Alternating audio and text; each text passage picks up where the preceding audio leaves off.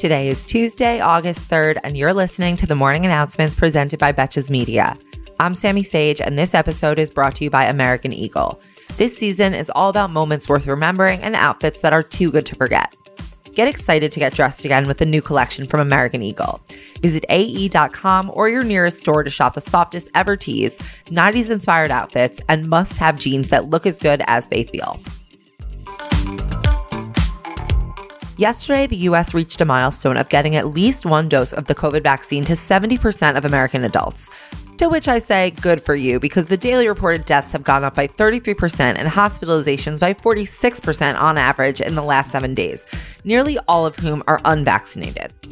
In the meantime, you can add two more countries, the UK and Germany, to the list of nations that will start administering a third dose of vaccine as a booster to individuals who are older or at higher risk.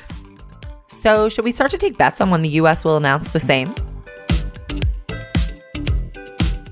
Next, we have a story for our California listeners. It may soon become very difficult to get bacon in California, thanks to an animal welfare proposition that was approved overwhelmingly by voters in 2018 which will require more space for breeding pigs, egg laying chickens, and veal calves. National veal and egg producers expect to be able to meet the new standards, but apparently only 4% of hog operations now comply with the new rules, and many are not optimistic that they will be able to comply before the law takes effect. So, California stands to lose almost all of its pork supply, making prices jump 60%.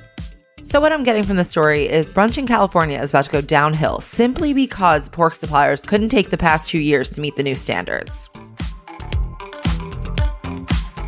So, next we have a geopolitical scandal at the Olympics. It started on Monday when Belarusian sprinter Kristina Timanovskaya criticized her coaches on Instagram for being negligent. And then the next day, Belarusian officials abruptly pulled her from the Olympics and took her to the airport right before she was supposed to compete. The Belarusian Olympic Committee said that it withdrew her from the competition because of her emotional and psychological state.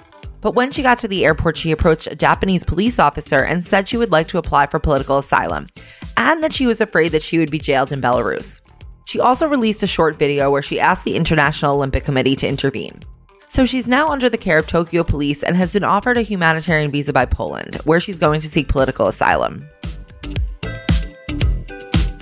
In other Olympic news, Simone Biles will be competing today in the individual beam competition, which will mark her final competition in the Tokyo Olympics.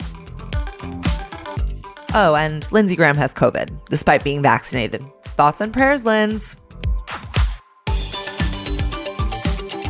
Thank you for listening to the morning announcements, and thanks again to our partner, American Eagle. My current obsession is the American Eagle high waist 90s boyfriend jean. It is your favorite 90s inspired fit with a relaxed straight leg and their highest rise. And for access to the best perks and rewards at American Eagle, make sure to check out the Real Rewards credit card, where you can get an extra 20% off your purchase and free shipping and returns.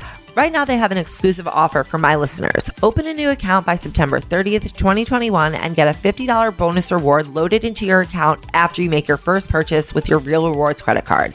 Text morning to 37585 to see if you pre qualify. Subject to credit approval and a Real Rewards credit card must be used as sole payment type.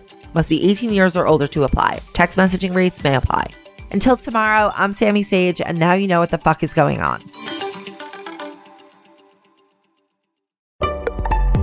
Betches.